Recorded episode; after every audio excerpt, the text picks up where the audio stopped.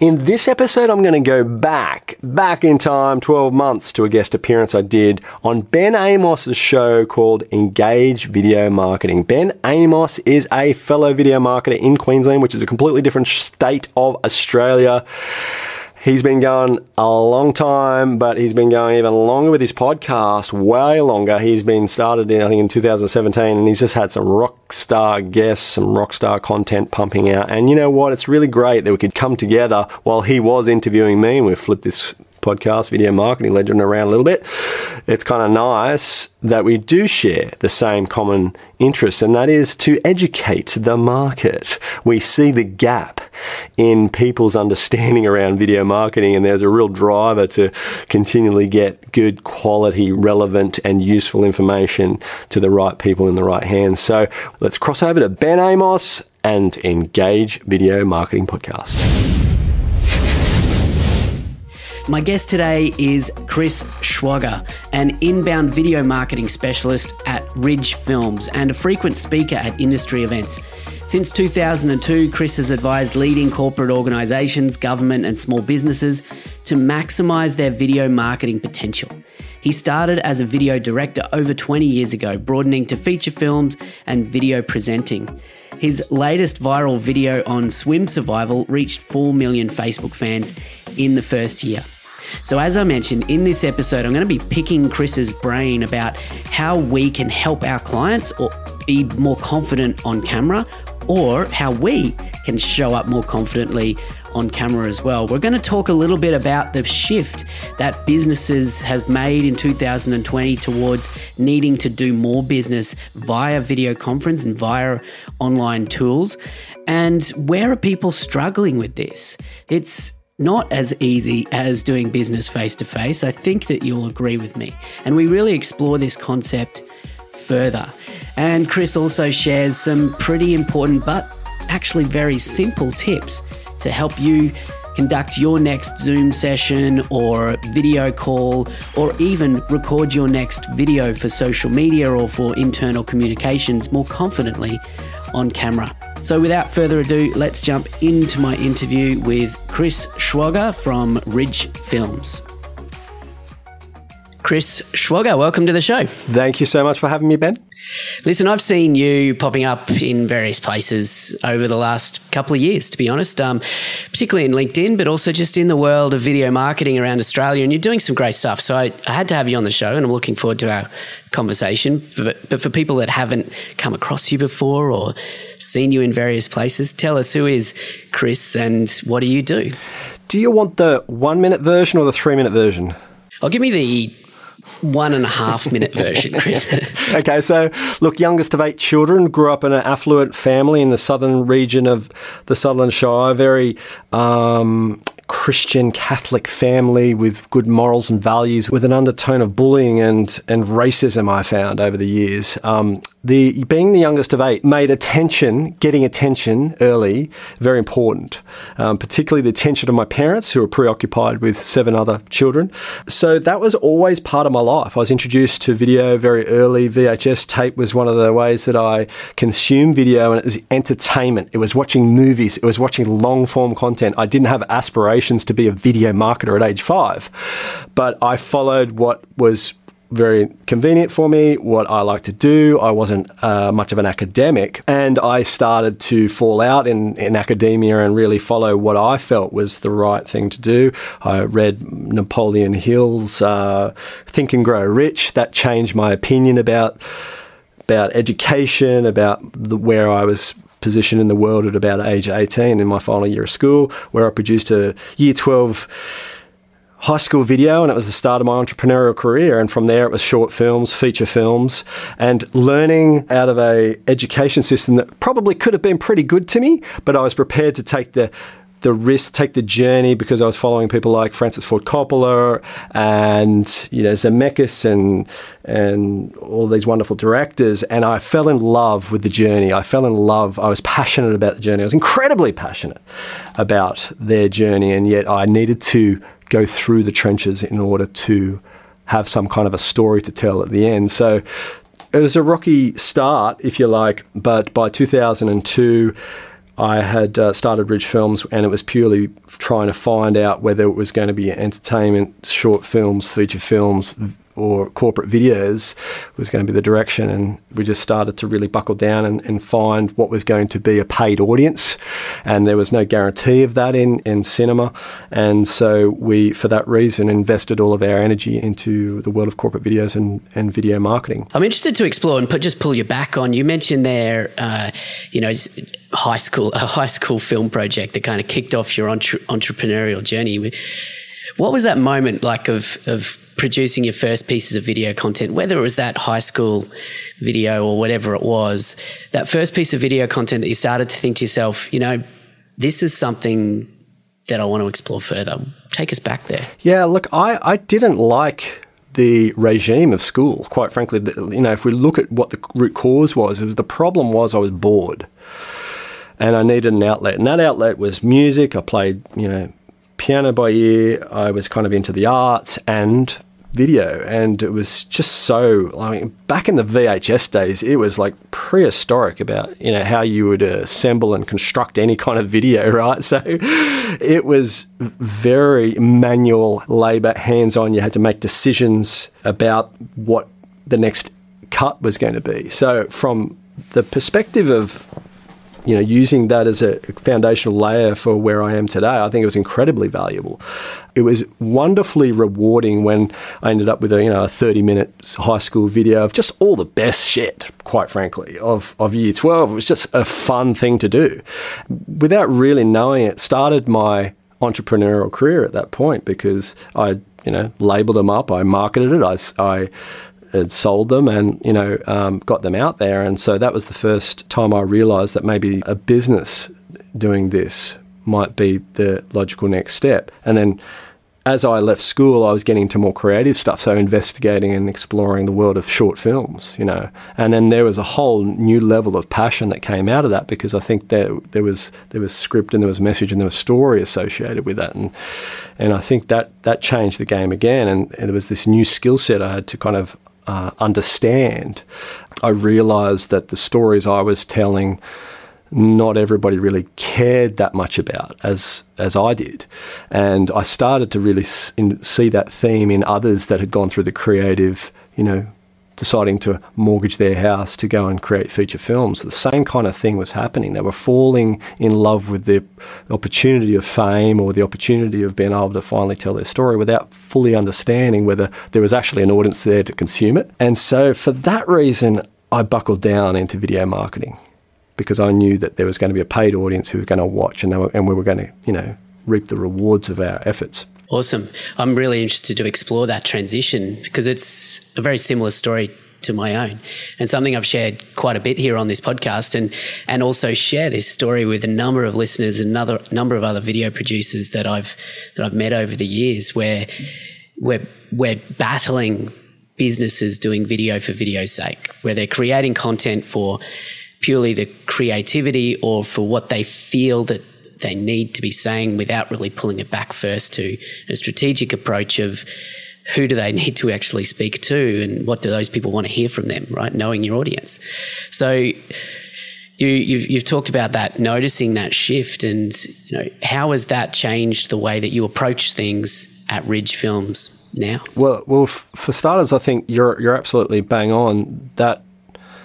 Video for video's sake kind of phrase, it still happens now. So in twenty years of business, that inquiry still exists. That type of lack of understanding uh, still exists. And, and people often try and communicate in a language they think fits us. And what we realised about five or six years ago was that majority of our customers weren't able to formulate a brief. They weren't able to actually put anything down uh, that was presentable to why they actually needed video in the first place. So we needed to make it our responsibility to make sure that we built the, that brief pretty much for every single client that we were bringing on. And then that gave good clarity around how to then put a proposal together and take it downstream through creative and all that. So there is a huge undertaking of getting the this Australian market, particularly now in a COVID world, to understand some of the basics and also what's coming.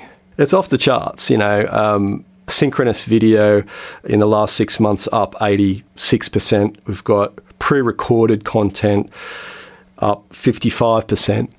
Um, there is just loads of content being made, and, and the quality, you know, is questionable. Um, we surveyed last six months um, people on whether they think that the way that people present themselves within Zoom calls and synchronous style video is as good as it could be. And eighty-four percent of them came back and said, no way, it isn't. It, it, it isn't. So uh, this year is like our training. It's our training for what's going to come next year. Uh, more clarity around how to do virtual events and pre-recorded video for that, more understanding about how to improve and differentiate in the synchronous space of video calls, the videos in emails. It's going to be a lot of exciting things to come, and it's not all centered around professional video marketing. This is often going to be the way that people communicate in this new world, to be able to get them in front of the people that they ordinarily were once in front of, but now these guys don't want to talk to them anymore. They need to be finding new ways, new and creative ways to get in front and to be valuable in the way that they communicate via video. Yeah, absolutely. So let's explore that idea further, because I think for everyone listening, they recognize the shift that's happened thanks to coronavirus, but also this shift has been happening in various ways and probably slower than it was that it has now um, as a result of the pandemic. The way that people are using video, not just in in marketing and advertising and campaigns, but all the way through communication and the way we're doing business, well, the way we're living life, right? So, you know, I'm having Zoom calls with my, my grandmother, you know, so the way we're living life is changing and has been changing. It's been sped up now.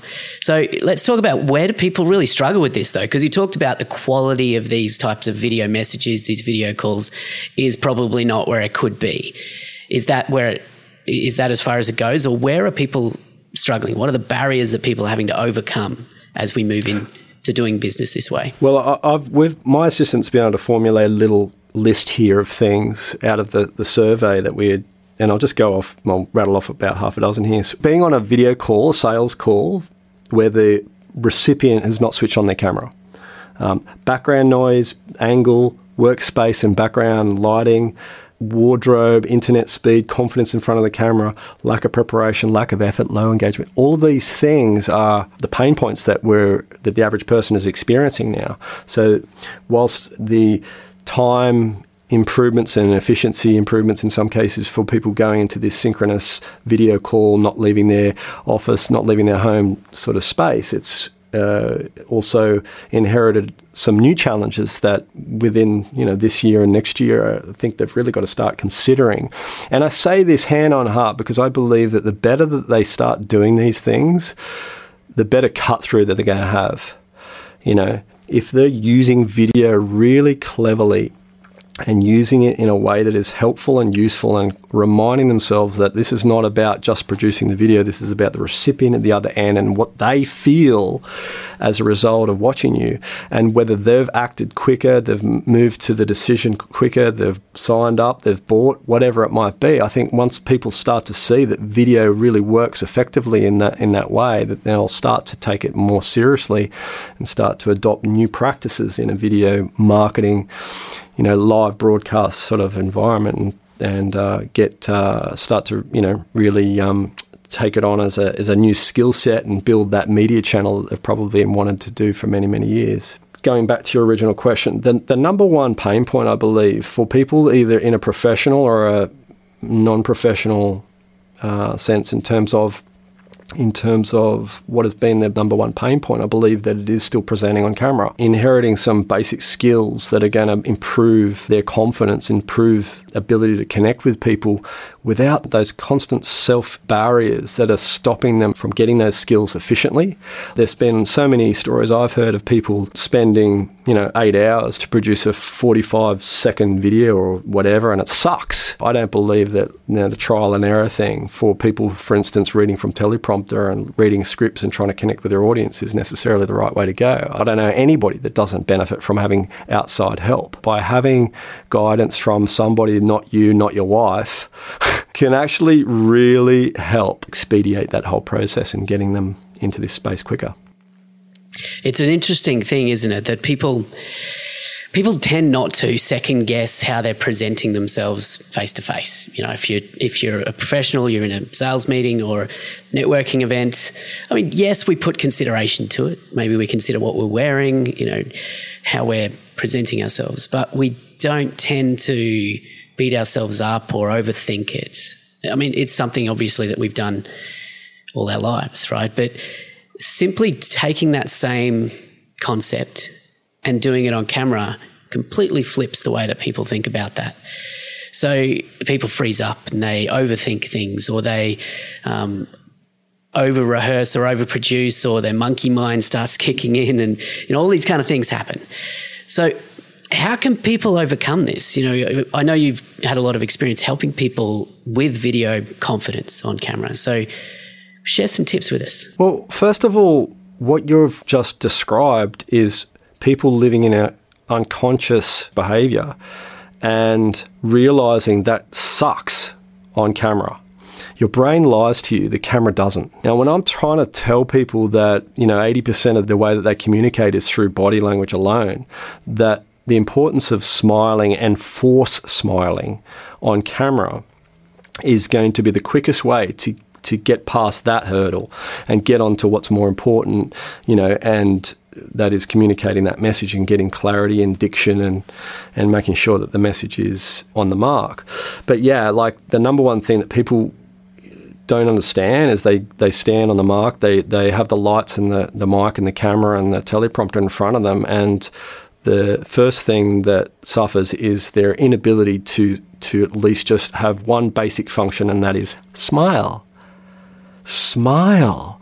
Wow, what a long way it goes. And they realise very, very quickly, because on-camera training for us, it's a very practical exercise. They're in the studio, they go through the process. It's not, you know, a lot of chit-chat. It's like lots of, let's record, let's watch it back, let's record, let's watch it back, and I'm going to give you everything I've got in terms of skills and tools in the next ninety minutes to help you get to where you need to go. And why it's so important in advance of filming videos is because people get to effectively rehearse, but they also get to overcome some limiting beliefs and some phobias that they may have.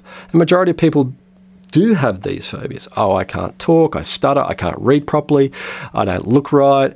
And we work all that out in the ninety minutes so that when it comes time to filming, all we're doing is putting some makeup on, fluffing up their hair or whatever, and picking up from where we left off. And all of these things that all of these unknowns are wiped out, and now it's about connection. Now it's about making sure that they are delivering with the right amount of empathy or tone, or to to make sure that they um, hit the mark. But that idea that they're, that they're going to spend sixty minutes recording their, their video and still going through the trenches of, of this self-doubt and not knowing whether it's going to work, that's that's all behind them.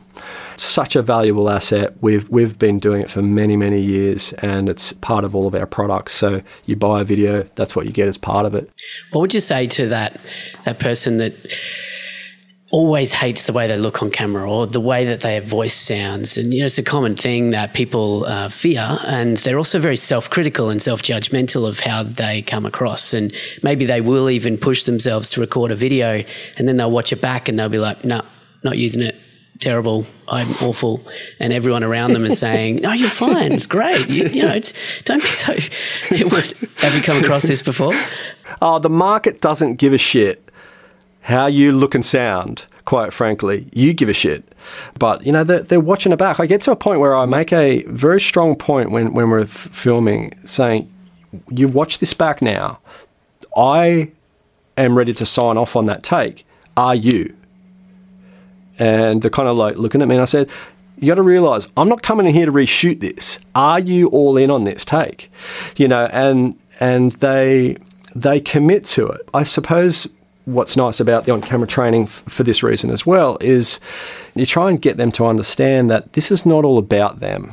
You know, if they actually go back to why they're producing video in the first place, it's to simplify, improve their engagement, articulate something that's pretty difficult, get clear on their message. Now, there's a whole bunch of reasons why they're doing it. If they let their image get in the way of that, I think they may as well go and find another activity because this is just not the right thing for them.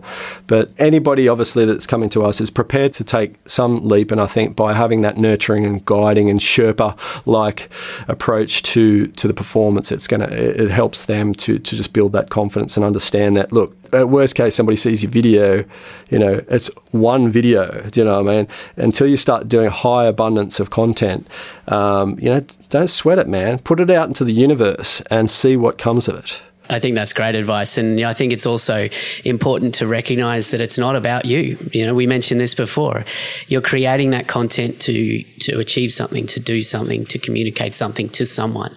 And then, like you said, that audience doesn't care about necessarily how you're presenting as long as you're doing it in a way that's authentic, that is you, you know, that you are being yourself, not some fake version of yourself. And naturally, people people stumble over words. People don't nail a script word for word unless you're a brilliant orator. You know, I'm not. Absolutely. I've been podcasting for one hundred sixty-something episodes and I'm constantly stumbling over what I'm saying. Doesn't stop me putting it out there. And I think businesses are probably starting to catch on now that, you know, historically, we we... didn't do very well digitally with humanization.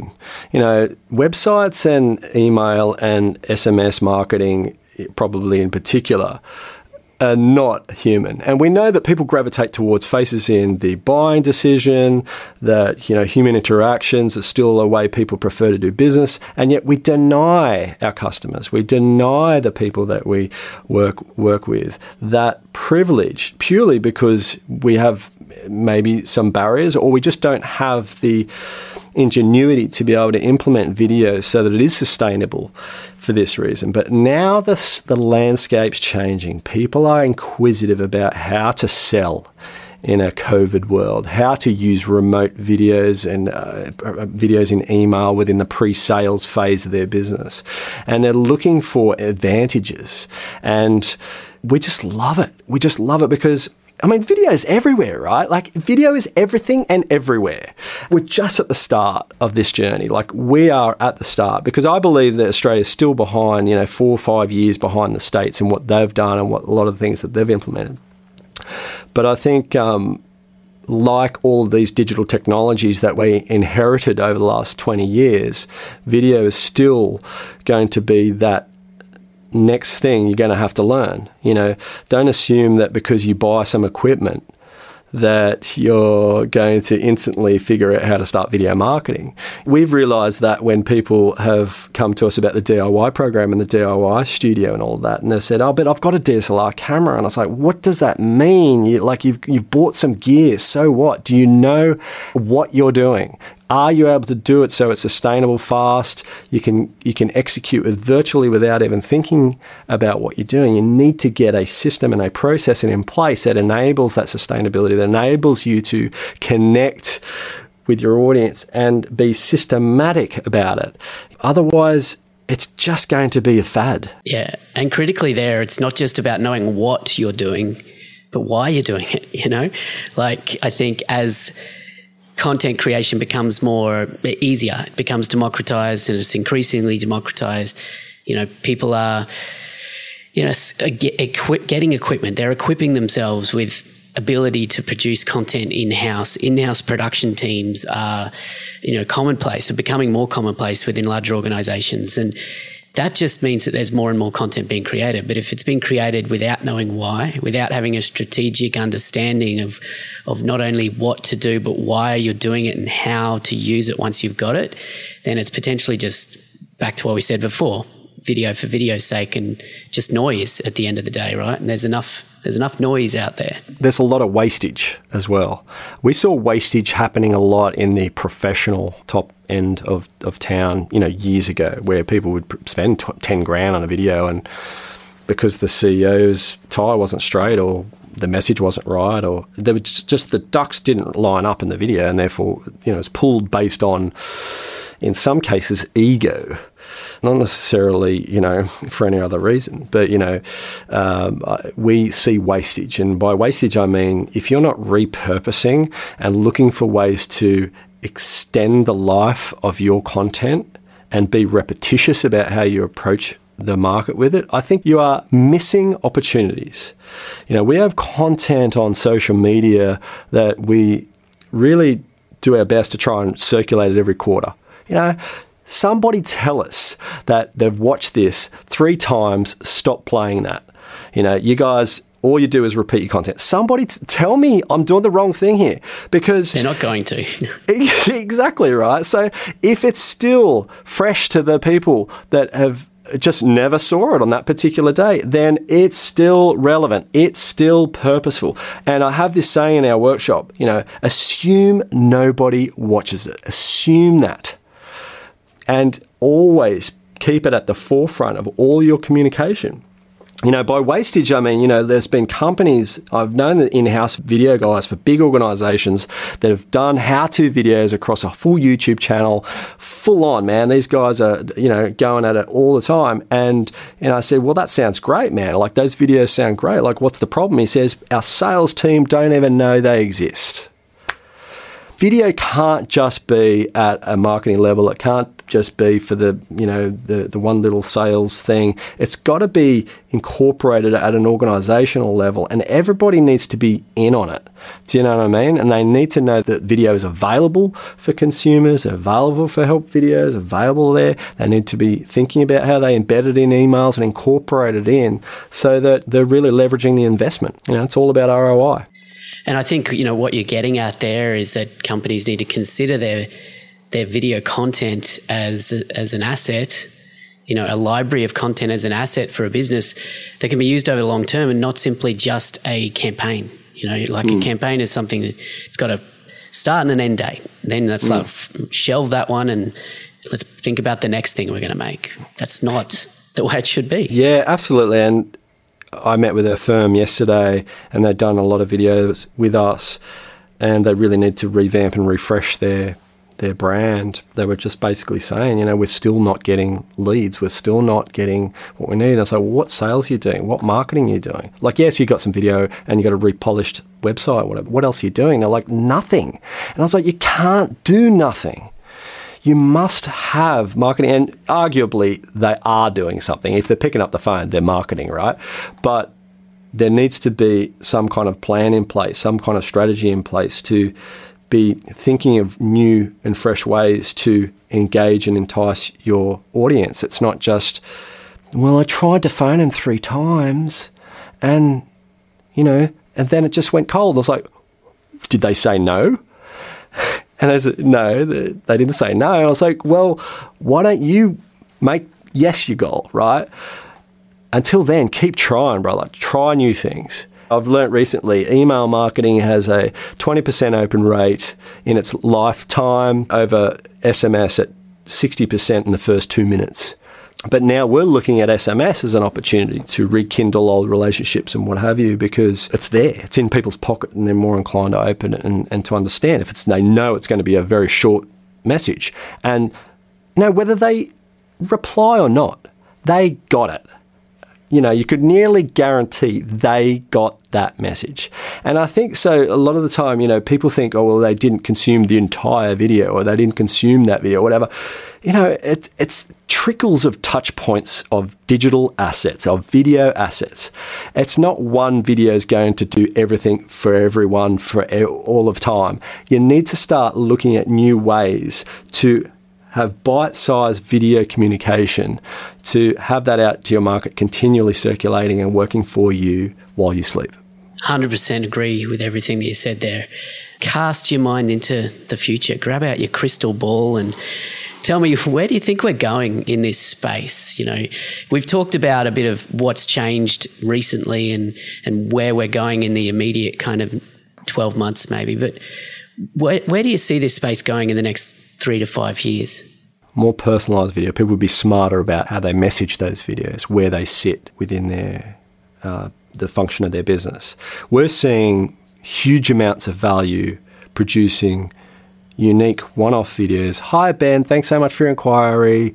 I'd love to work with more digital agencies. Thank you so much. I can't get to your uh, call right now, but I'd really like you to click on the link in this email, schedule a fifteen-minute video call, and let's catch up, because I'm super pumped to, to learn about your inquiry.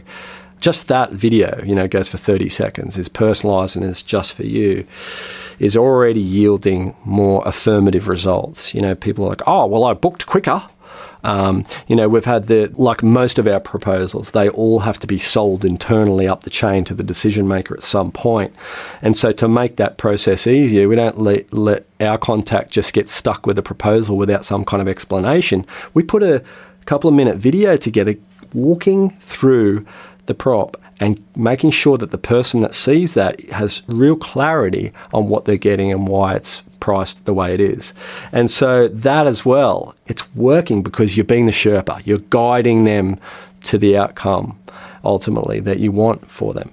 But, you know, the days of sticking your prop in an email and sending it off and then following up a couple of days later with a phone call are probably going to be numbered, because, you know, when you go back to the root cause here, it's attention deficit has killed people's motivation to investigate you. If it's not clear and it's not easy for them, you're a tab away from the next guy. You know, I say tab like website tab, right? You, it's, it's just, that's the way that people are operating now, is very... They just want to make it easy. They want to make it fast. They want the decision for them. They're looking for somebody to be able to facilitate that. So certainly more personalized videos, and companies are going to get smarter about what videos are for where and why they exist. And I think once they start to realize that video is not about viewership, it's not about going viral, it's not about, you know, just being creative for the sake of it. It's it's about being purposeful and useful, particularly in areas of their business that they suffer the most pain from. You know, like, all of our sales drop out here. Hey, don't you think that's a great reason to invest in video to try and alleviate that objection? That's going to be exciting times, you know, I think, for a lot of businesses. And those that adopt it now early, they'll really get a, a huge advantage, particularly in a world where if you're not humanizing and putting a face to this proposition, I think you're going to be at a disadvantage. So always be more human, show that they're not just a number, show a bit of love, take a bit of care in what you're doing, and reap the rewards. So what you're saying is the future is the way life's always been. Humans connect with humans, right? We're and going, people yeah, connect we're go- with authenticity. Exactly. And we're going back to where things were pre-websites. Do you know what I mean? To a more human engagement. And it's just going to have to be video. It's just going to have to be in this digital landscape now, because we are restricted by how much one-on-one, face-to-face social interaction we can handle. So look for video innovations, man, because they are the future. Love it. Awesome place to wrap up this interview. Hey, Chris, thanks for sharing your wisdom and insight with the listeners today. But if people want to connect further and maybe reach out to you and or follow some of the content that you share as well, uh, where's the best place for people to head?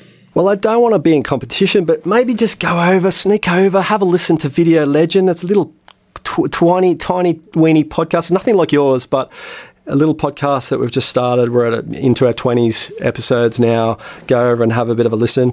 Do it. Um, and please connect with me on LinkedIn. Look, I'm very, I'm all over it, you know, so lots of things going on, workshops and D I Y programs and all, a whole bunch of stuff that you can engage with. So connect with me on LinkedIn at Chris Schwager.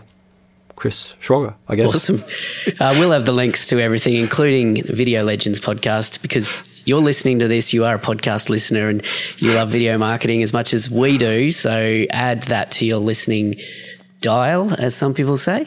They'll be in the show notes for this episode at engagevideomarketing.com slash episode 163, 163. Um, Chris, this has been fun. We'll um, have to get you back on the show sometime. Ben, I just want to say thank you. It's been a privilege to come on. It's great to finally connect with a fellow comrade in the video marketing space, and hopefully what I've said is of some value to your audience. one hundred percent. Thanks for coming on.